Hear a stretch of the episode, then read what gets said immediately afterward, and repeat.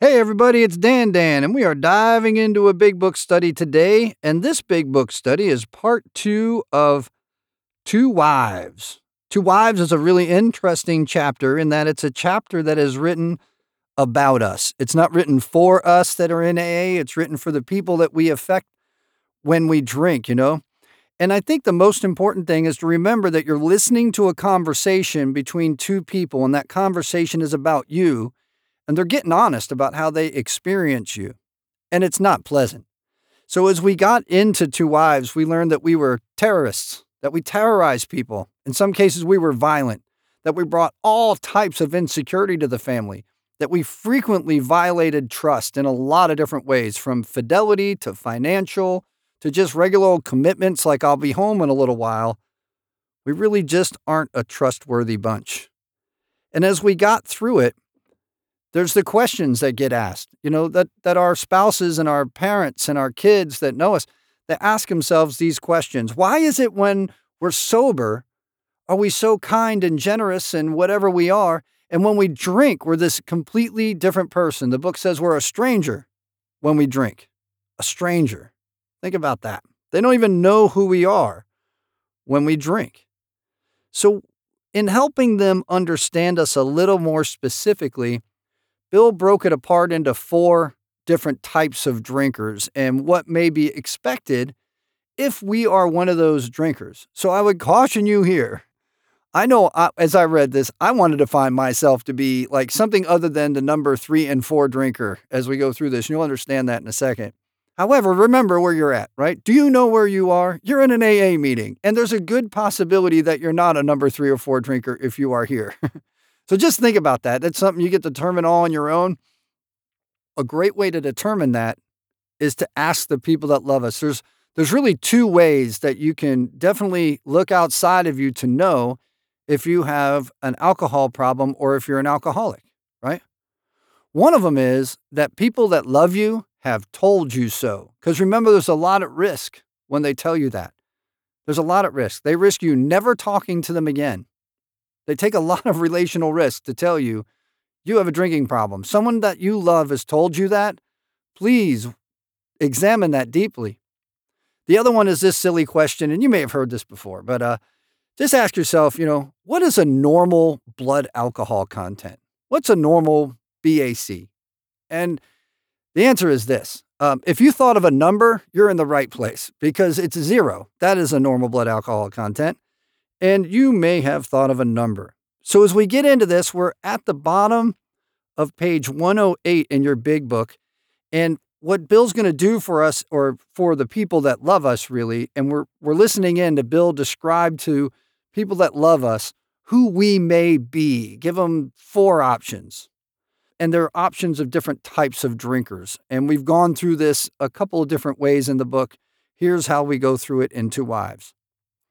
It says, bottom of page 108, the problem with which you struggle usually falls within one of four categories.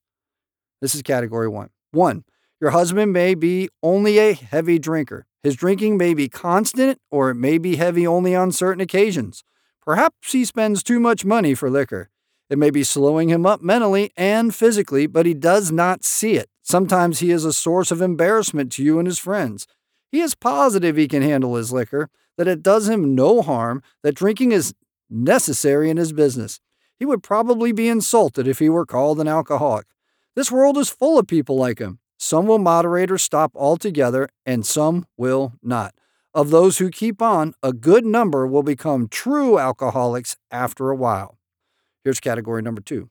Two, your husband is showing lack of control. He is unable to stay on the water wagon even when he wants to. Can't keep commitments to himself. There's a big, big red flag. He often gets entirely out of hand when drinking. He admits this is true, but is positive that he will do better. He has begun to try, with or without your cooperation, various means of moderating or staying dry. Maybe he is beginning to lose his friends. His business may suffer somewhat. He is worried at times and is becoming aware that he cannot drink like other people. He sometimes drinks in the morning and through the day also to hold his nervousness in check. He is remorseful after serious drinking bouts and tells you he wants to stop.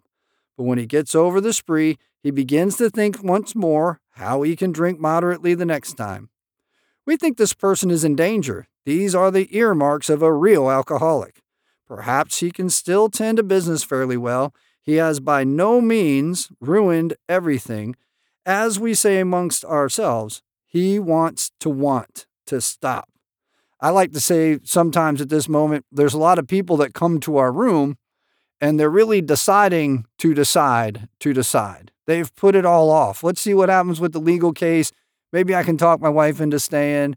I might be able to find a job real quick, right? So I'll make a decision about this AA business after some future event or some other circumstance changes. Here's category number three.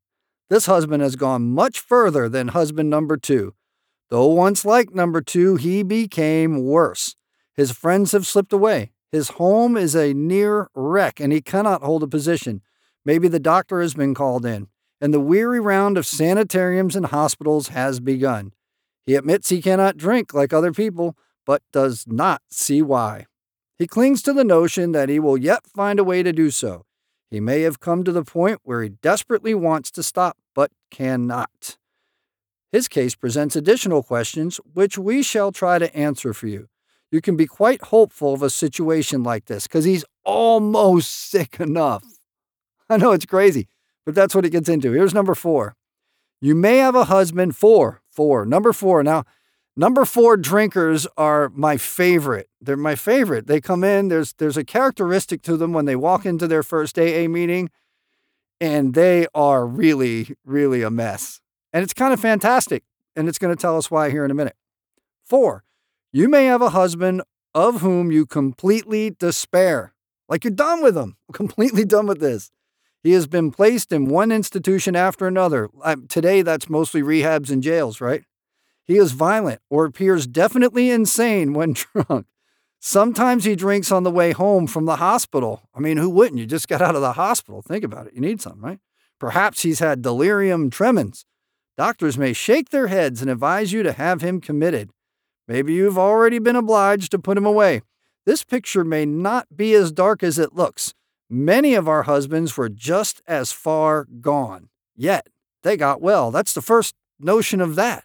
That's the first one he says. It's number four, yet they got well. Now let's go back to number one. Oddly enough, he is often difficult to deal with. He enjoys drinking, it stirs his imagination. His friends feel closer over a highball. Perhaps you enjoy drinking with him yourself when he doesn't go too far. You've passed happy evenings together, chatting and drinking before your fire. Perhaps you both like parties, which would be dull without liquor. We have enjoyed such evenings ourselves. We had a good time. We know all about liquor as a social lubricant. Some, but not all of us, think it has its advantages when reasonably used. The first principle of success is that you should never be angry. Even though your husband becomes unbearable and you have to leave him temporarily, you should, if you can, go without rancor. Patience and good temper are most necessary. Our next thought is that you should never tell him what he must do about his drinking. If he gets the idea that you are a nag or a killjoy, your chance of accomplishing anything useful may be zero. He will use that as an excuse to drink more. I mean, how many of a, how many times have I done that? Holy moly. He will tell you he is misunderstood. Hmm, don't we love saying that? You don't understand me. This may lead to lonely evenings for you. He may seek someone else to console him, not always another man. Be determined that your husband's drinking is not going to spoil your relations with your children or your friends. That's important for our wives, the people that love us. Be determined that our drinking is not going to destroy their relationships. They need your companionship and your help. It is possible to have a full and useful life though your husband continues to drink. We know women who are unafraid. We know women who are unafraid. That's awesome. Even happy under these conditions. Can you imagine that? Do not set your heart on reforming your husband. You may be unable to do so no matter how hard you try. We know these suggestions are sometimes difficult to follow, but you will save many a heartbreak if you can succeed in observing them. Your husband may come to appreciate your reasonableness and patience. This may lay the groundwork for a friendly talk about his alcoholic problem. Try to have him bring up the subject himself. Be sure you are not critical during such a discussion. Attempt instead to put yourself in his place. Let him see that you want to be helpful rather than critical. And I think that's good advice for everyone in any difficult conversation that involves a personal problem or personal health problem of somebody else. When a discussion does arise, you might suggest he read this book or at least the chapter on alcoholism. So that's a great bit of advice, too. So when we get our book out, it's not, you hear it in meetings all the time read the first 164 pages, get it done. You can always think about this. The chapter on alcoholism is probably the most relational page for the newcomer that we got. And some think the doctor's opinion. Either way, but this says the chapter on alcoholism. Tell him you have been worried, though perhaps needlessly. You think he ought to know the subject better, as everyone should have a clear understanding of the risk he takes if he drinks too much. Show him you have confidence in his power to stop or moderate. Say you do not want to be a wet blanket, that you only want him to take care of his health. Thus, you may succeed in interesting him in alcoholism. He probably has several alcoholics among his own acquaintances. You might suggest that you both take an interest in them. Drinkers like to help other drinkers. Your husband may be willing to talk to one of them.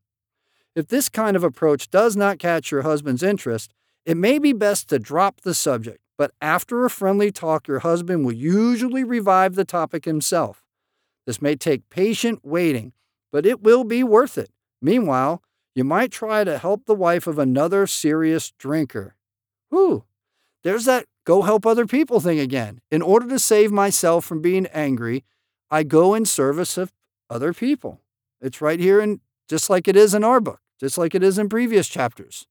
The same strategy works. If you act upon these principles, your husband may stop or moderate. So, patience, kindliness, gentleness when we're dealing with the other alcoholic.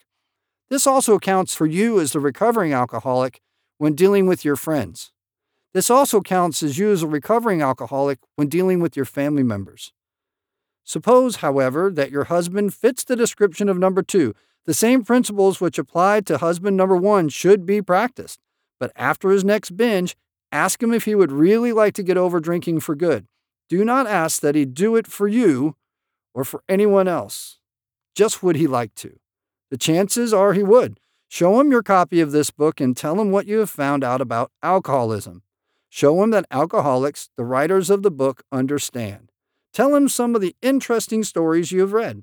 If you think he will be shy of a spiritual remedy, ask him to look at the chapter on alcoholism. There it is again. Then perhaps he will be interested enough to continue. If he is enthusiastic, your cooperation will mean a great deal. If he is lukewarm or thinks he is not an alcoholic, we suggest you leave him alone. Avoid urging him to follow our program. The seed has been planted in his mind. He knows that thousands of men, much like himself, have recovered. But don't remind him of this after he's been drinking, for he may be angry. Sooner or later, you are likely to find him reading the book once more. Wait until repeated stumbling convinces him he must act. For the more you hurry him, this is very important, the longer his recovery may be delayed. We love to resist people caring about us. We love it. We fight it with everything we got. Don't come to me and express love, kindness, care, patience, and I mean, I'm not going to have none of that. You know, woo, I don't like kindness in the form of honesty at all. So I think this is very true of me, and I was handled much this way by my wife. If you have a number three husband, you may be in luck. Here's where we get really sick, right? The sicker, the better. Being certain he wants to stop, you can go to him with this volume as joyfully as though you had struck oil. He may not share your enthusiasm, but he is practically sure to read the book and he may go for the program at once. If he does not, you will probably not have long to wait. Again, you should not crowd him. Let him decide for himself. Cheerfully see him through more sprees. Whew. I mean, seriously, cheerfully see him through more sprees man, you remember that part where we torture them and we're violent and we strike the kids and we bring financial insecurity and all that? Whew, cheerfully see him through more sprees.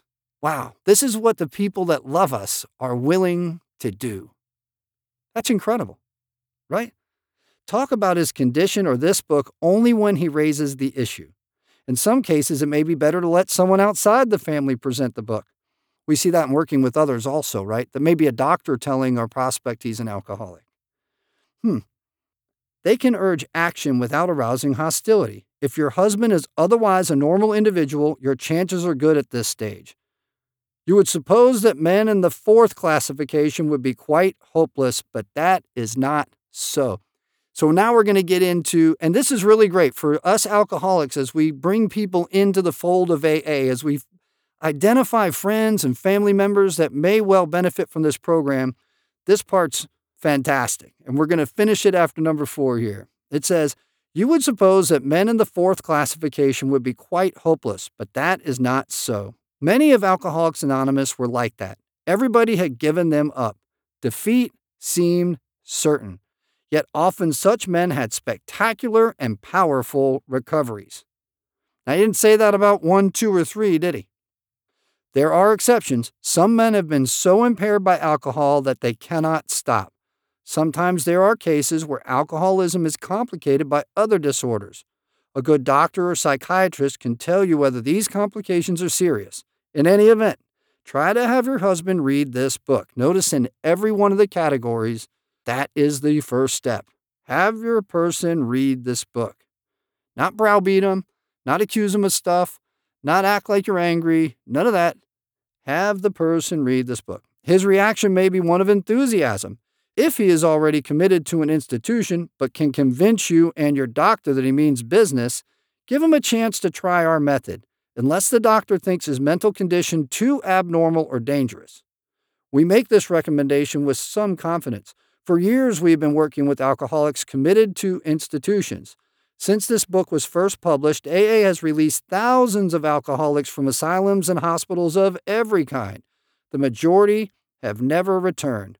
The power of God goes deep. Very important. The power of God goes deep. That's why we don't get angry. That's why when our family members deal with us, the intent is to be helpful, in spite of the fact that we're family domestic terrorists, you know, and that we wreck finances and we're awful, awful when it comes to the idea of trust. So it goes on and it says, You may have the reverse situation on your hands. Perhaps you have a husband who is at large, but who should be committed meaning that he's running amuck in the world. Some men cannot or will not get over alcoholism. When they become too dangerous, we think the kind thing to do is to lock them up. Call the cops. But of course, a good doctor should always be consulted. The wives and children of such men suffer horribly. They suffer at our hands horribly, but not more than the men themselves. In other words, we're all in this boat together, right? But sometimes you must start life anew. So when we get to this part of this, we've gone through these four categories of drinker, and where Bill is not so confident in one and two can get sober, though they could. Number three is a little bit more confident. And with number four, he talks about a spectacular turnaround, right? And a lot of us understand that from a different perspective, where this is the wife trying to understand, or the spouse, father, dad, son, whatever. From our perspective, there comes a turning point a thing that we very placidly call a bottom, the thing that our book calls incomprehensible demoralization, that we come in completely defeated. We love to say broken today. That hardly fits the bill. Smashed, destroyed, incomprehensibly. So when we think about this in terms of our families, what was that turning point like? You know, because there's a lot of different experiences that have been had. Some families handled it like this book suggests, others handled it quite differently. Some of our wives, some of our spouses, some of our parents manipulated us into getting help. My first trip to rehab, I was fooled by my parents. I was kidnapped. I was 17 years old. They had every right to do it. These kind of things are interesting to hear, and it helps the newcomer understand the variety of circumstances that they have surrounded themselves with through the abuse of alcohol, through the different things that we do to other people to maintain our right or our ability to drink. When were you done and how did your family react? Some were helpful, some wanted nothing to do with us. So I think it'd be a great conversation to talk about. When you first showed up to AA, what was the atmosphere in your family? For those of us with a little time of sobriety, how has that changed? How is doing the program, how is practicing these principles in all your affairs changed how people look at you? I can tell you for myself that I like to say I've changed my past in that the way people look at me now, they would say, if not for addiction and alcoholism, he would never be where he's at today. And I think that's absolutely true. And I believe that God has given me a skill set in the steps, a spiritual toolkit that I simply wouldn't have gone after without that motivation. It doesn't justify anything that I've done. I was all these things that this book says I was to the different members of my family and people that love me. So it doesn't justify any of that. How am I going to work a life? How am I going to live a life that reflects the correct way to treat people? How am I going to live in a way that shows respect to those that love me? I sure hope you guys have a great discussion.